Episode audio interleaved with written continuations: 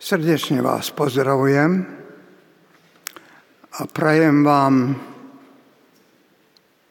takú otvorenú mysel, aby sme prežili požehnanie zo, zvestovaného slova. Dočítali sme ten mega príbeh Evanielia.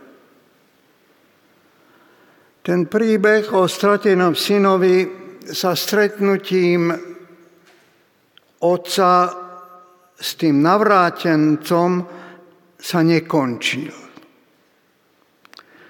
Ten, to podobenstvo má zaujímavý záver. Pán Ježiš v rozprávaní pokračuje, rozpráva, že návratom márnotratníka jeho starší brat nebol nadšený. A v závere toho podobenstva rozprávať prezrádza isté dôvernosti, ktoré my v životopisoch ľudí neradi čítame.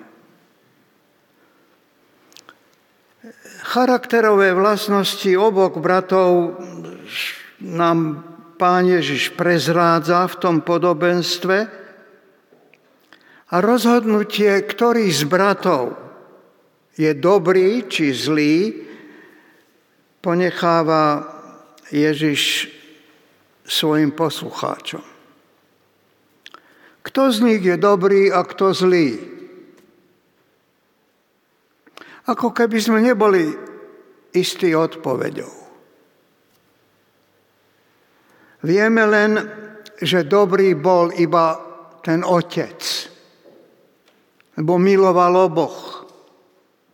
Vybehol von, aby láskou privítal obidvoch.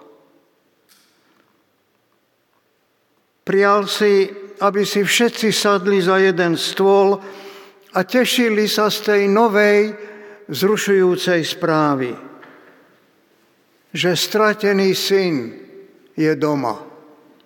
Vrátil sa. Starší syn sa s ním ani nechcel stretnúť. Stojí vonku a s údivom odsudzuje súcitné gesto otca. A nerozumie mu nedokáže prekročiť prach domu, čím len dosvedčuje, že takisto je stratený. A jeho brata treba hľadať a treba ho nájsť. Otec obom dal slobodu, aby sa stali tými, čím chcú byť. Nemôže však ich slobodnú vôľu ovplyvniť ani predurčiť. Synovia musia zostať sami sebou. Zo záveru podobenstva vyplýva, že všetci potrebujeme domov a milujúceho Otca. A záver deja nám kladie závažnú otázku. Kto je v Ježišovom príbehu viac stratený?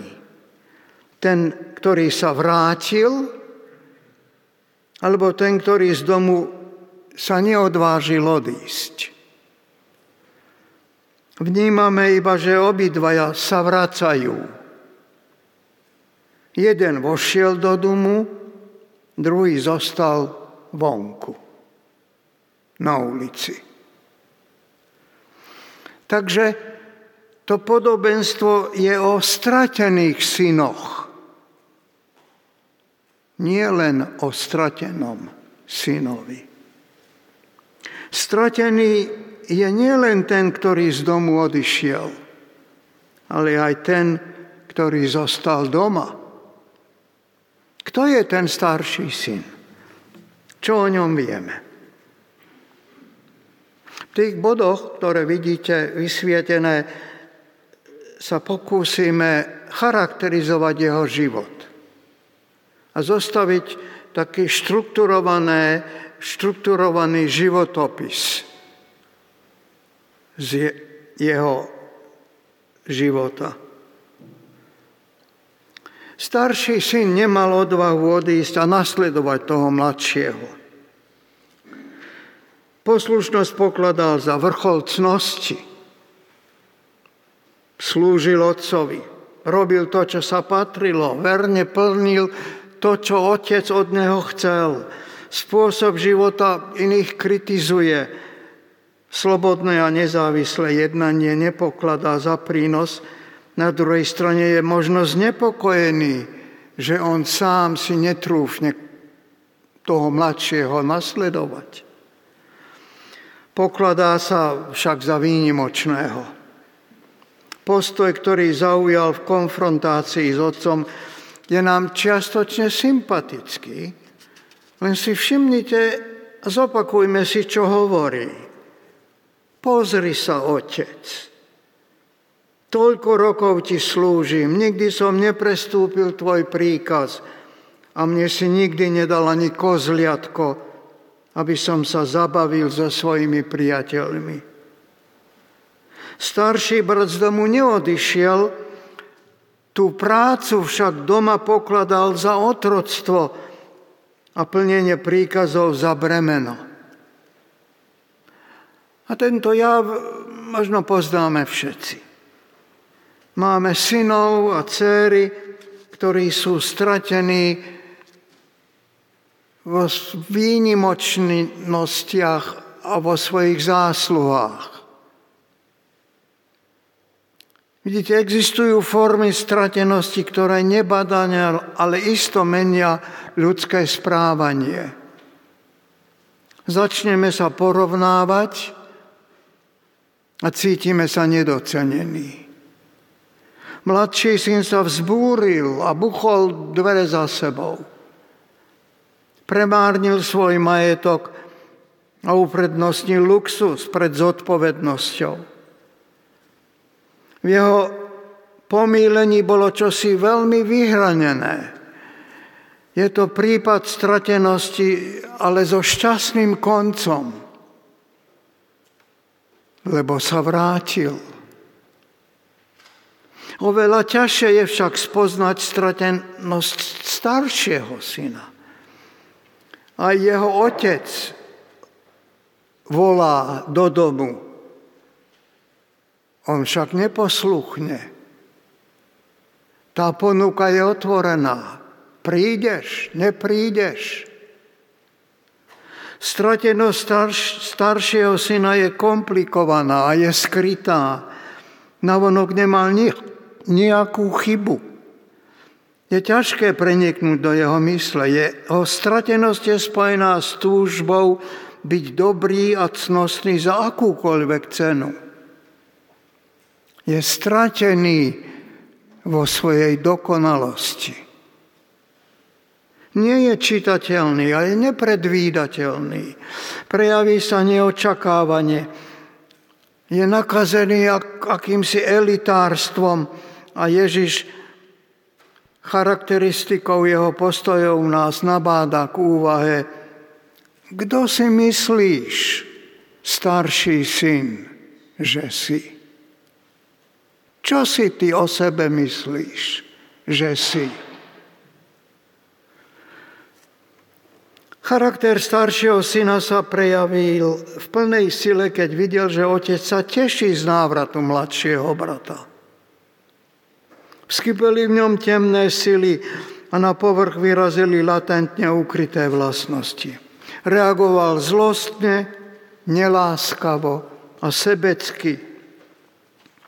Stratenosť v nebe nedokázal kontrolovať. Bol sklamaný, žiarlil a protestoval, lebo jemu sa nikdy nedostalo toho, čo si skutočne zaslúžil. Otec mu nikdy nevyjadril vďaku za všetko, čo v neprítomnosti odídeného brata vykonal. Prečo teraz otec udeluje tú poctu tomu navrátilcovi. Bratovi, ktorý si život zobral ľahkomyselne do vlastných rúk. A taká úžasná pozornosť od otca.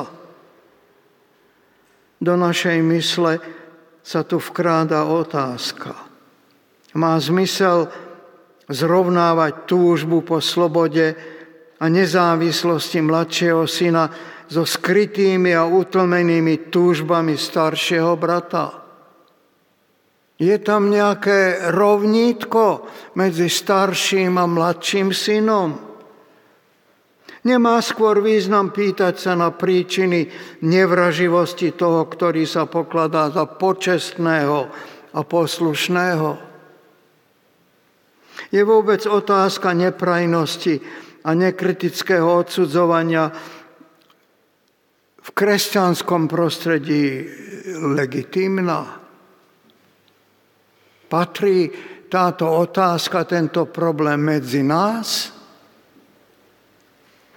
Starší syn nebol schopný spolu prežívať otcovú radosť.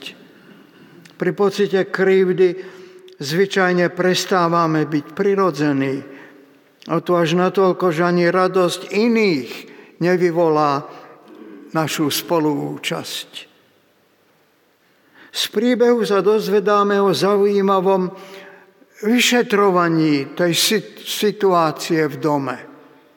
Starší syn, ako prichádza domov, tak si zavolá jedného zo sluhov a vyzvedá sa, čo sa deje.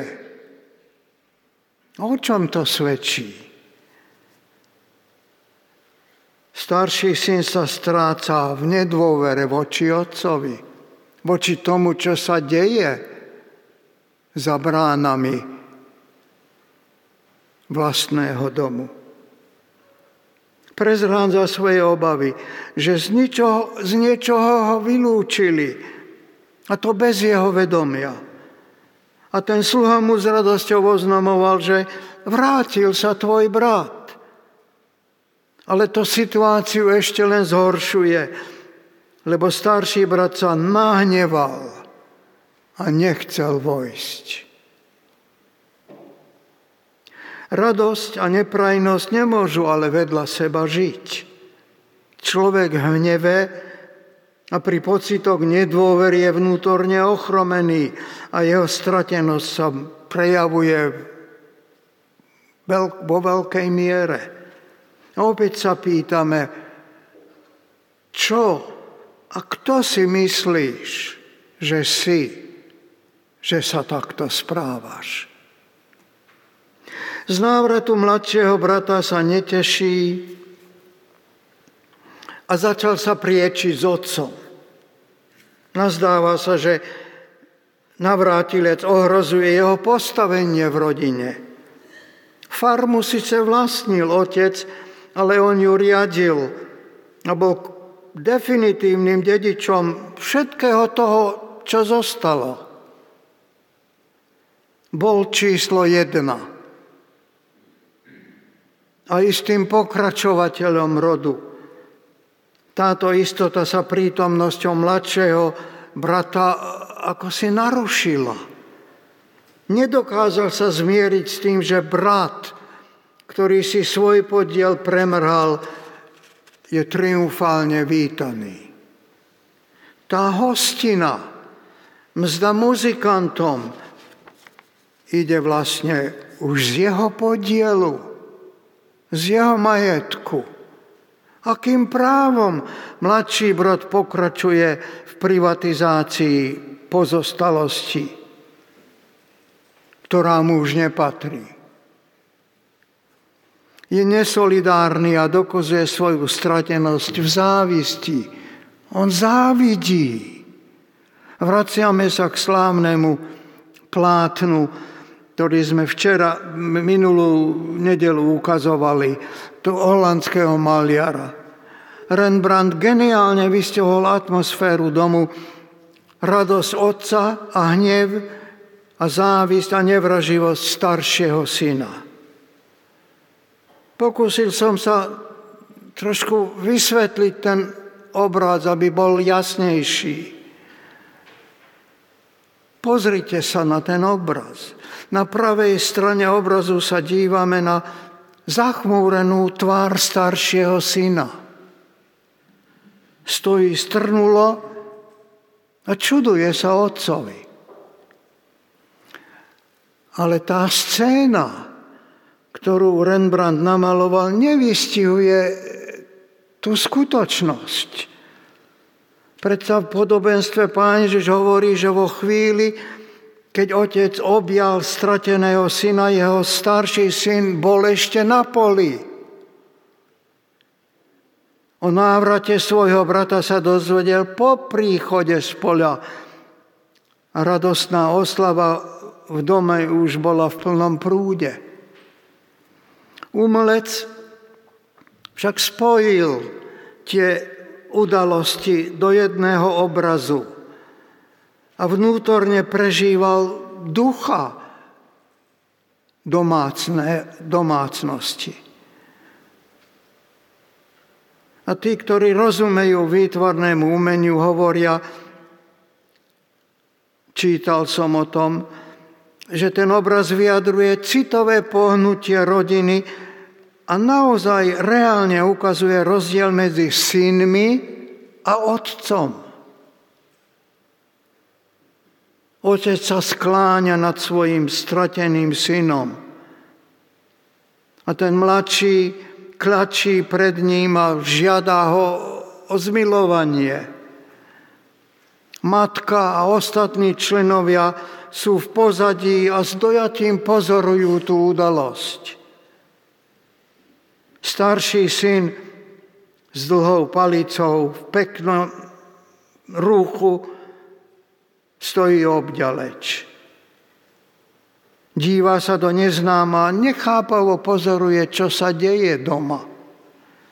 Myslou je však na ulici, je vonku, je presvedčený, že otec koná nerozumne a milne. Ten scenár sa opakuje spred niekoľkých rokov iba s tým rozdielom, že rebelantom je teraz on, ten starší syn. Protestuje. Na jeho zásluhy otec v okamihu citového pohnutia zabudol. Stráca sa v nedocenenosti. Za namáhavú prácu otec mu nikdy neprosúdil nejaké benefity. Prečo by mal už raz vydedený brat mať ešte extra privilégia. Porovnával svoje prednosti s bratovými nedostatkami a obezveličoval. Objavil sa v dome niekto, kto v očiach otca zrazu stál vyššie ako on sám.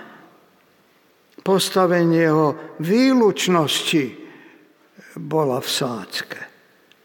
Bolo v sádzke. Otec ale preokazuje rovnakú mieru staršiemu aj mladšiemu. Nahnevaný syn je však pohoršený. Otcov vzťah k mladšiemu pokladá za nespravodlivosť. Vlastným seba ocenením zdôrazňuje svoju dôležitosť. Nekritická seba reflexia ho radí do skupiny stratených, aj keď z domu neodišiel. Stratený je v zásluhách a v seba ocenení. Starší brat si namýšľal, že otec uprednostňuje toho, ktorý v rodine ničím neprispel. Iba si svoje odniesol a premrhal. Toto všetko v krátkej výčitke pred dverami domu stihol otcovi pripomenúť. Kto je teda viac stratený? Ten, čo zostal, alebo ten, ktorý odišiel? Ten starší brat nám pripomína urazeného Jonáša, o ktorom sme čítali, ktorý milosrdenstvo Boha pokladal za omyl on to pokladal za veľmi zlé a nahneval sa. Vidíte, ak sa s niekým jedná odlišne od nás, potom to máme vary vnímať ako krivdu. Starší brat s ničím nesúhlasí a mal silný argument. Hovorí otcovi, tvoj syn premárnil tvoj majetok s neviestkami a zabil si pre neho vykrmené tele. Ale ten výrok je falošný, lebo obsahuje neoverené, neoverené obvinenie a navyše nepravdivé tvrdenie. Poprvé, je pravda, že tá minulosť mladšieho bola zlá. Ale nemohol vedieť, že tomu naozaj tak bolo. Dnes e, to nazývame prezumpciou neviny. A po druhé, musíme rozlišovať medzi slovami tvoj a svoj. Pán Ježiš v podobenstve v tom 13. verši hovorí, že mladší syn v ďalekej krajine premárnil svoj majetok, nie otcov. lebo otec mu už vydedil, ho už vydedil a odovzdal mu jeho podiel.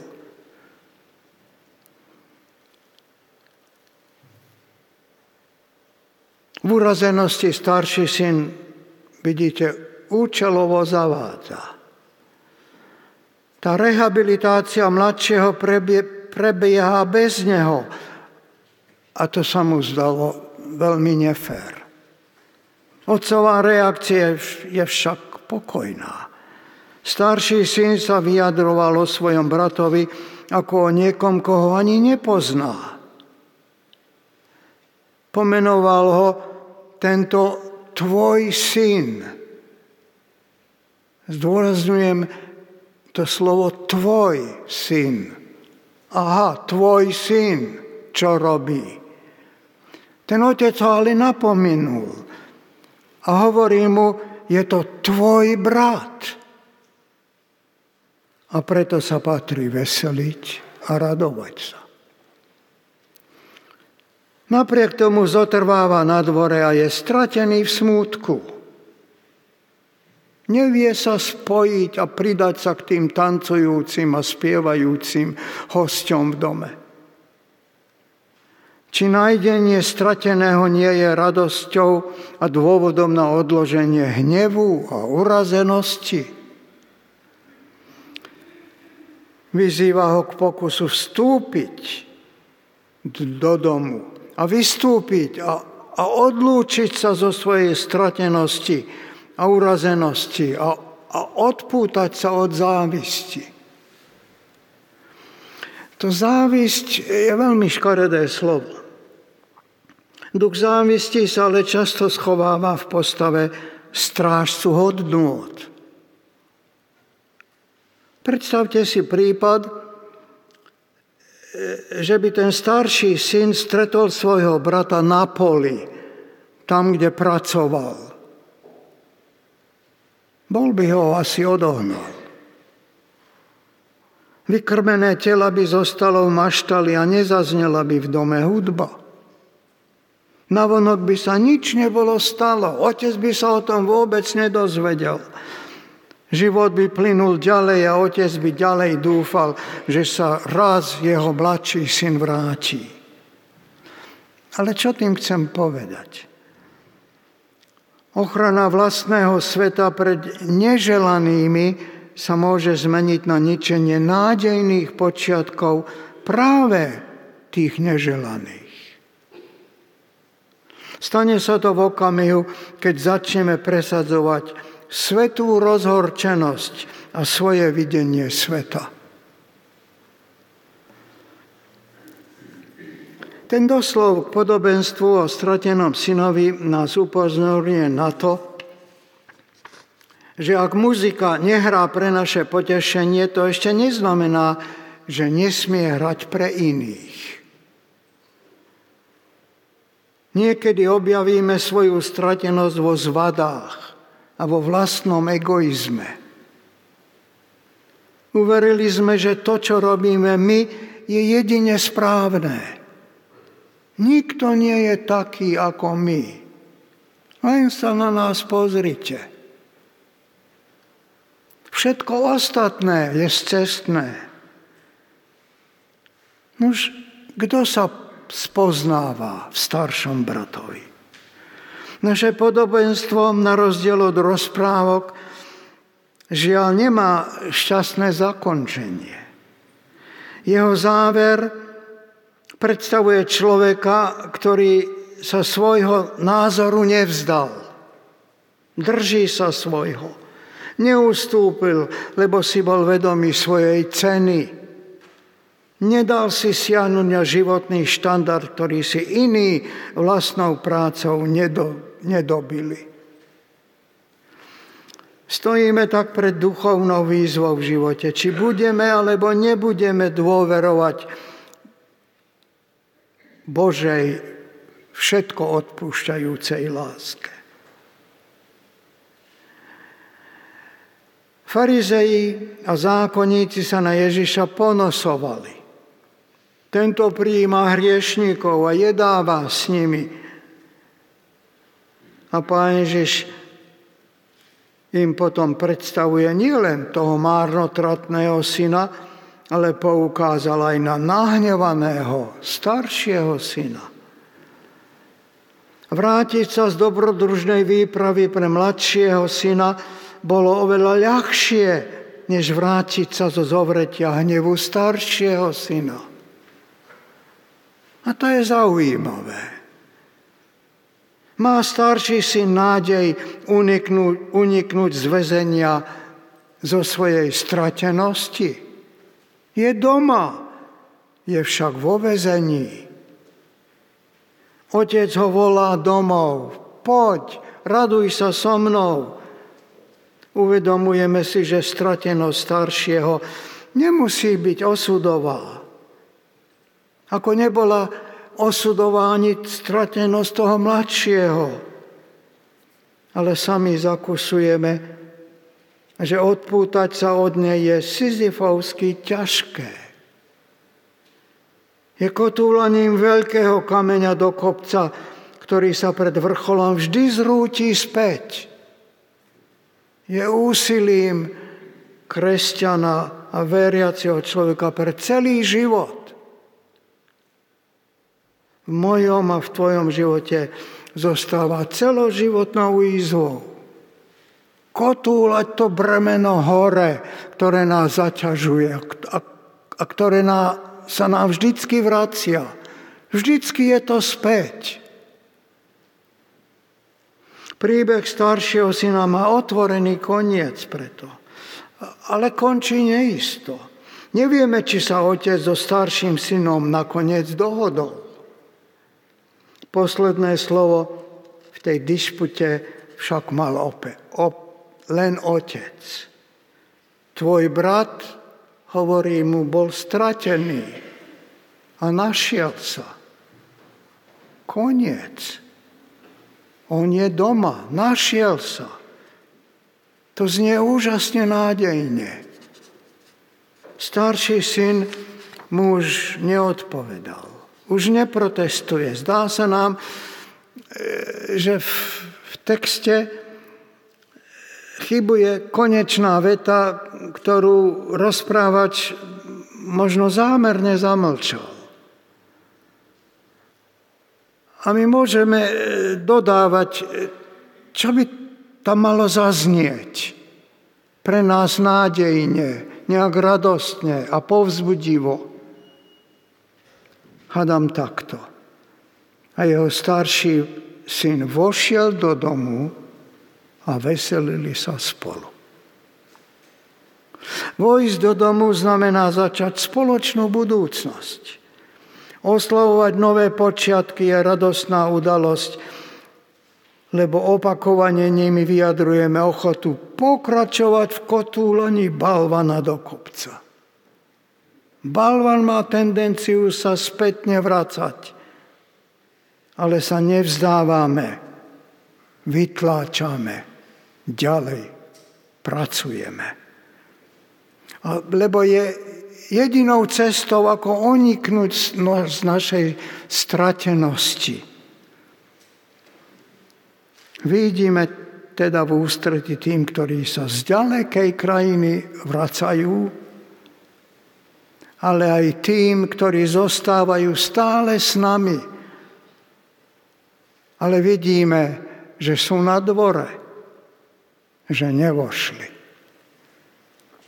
Pomôžme spolu zdolať kopec a vytláčať spoločne ten ťažký kameň. To vám všetkým zo srdca želám. Amen.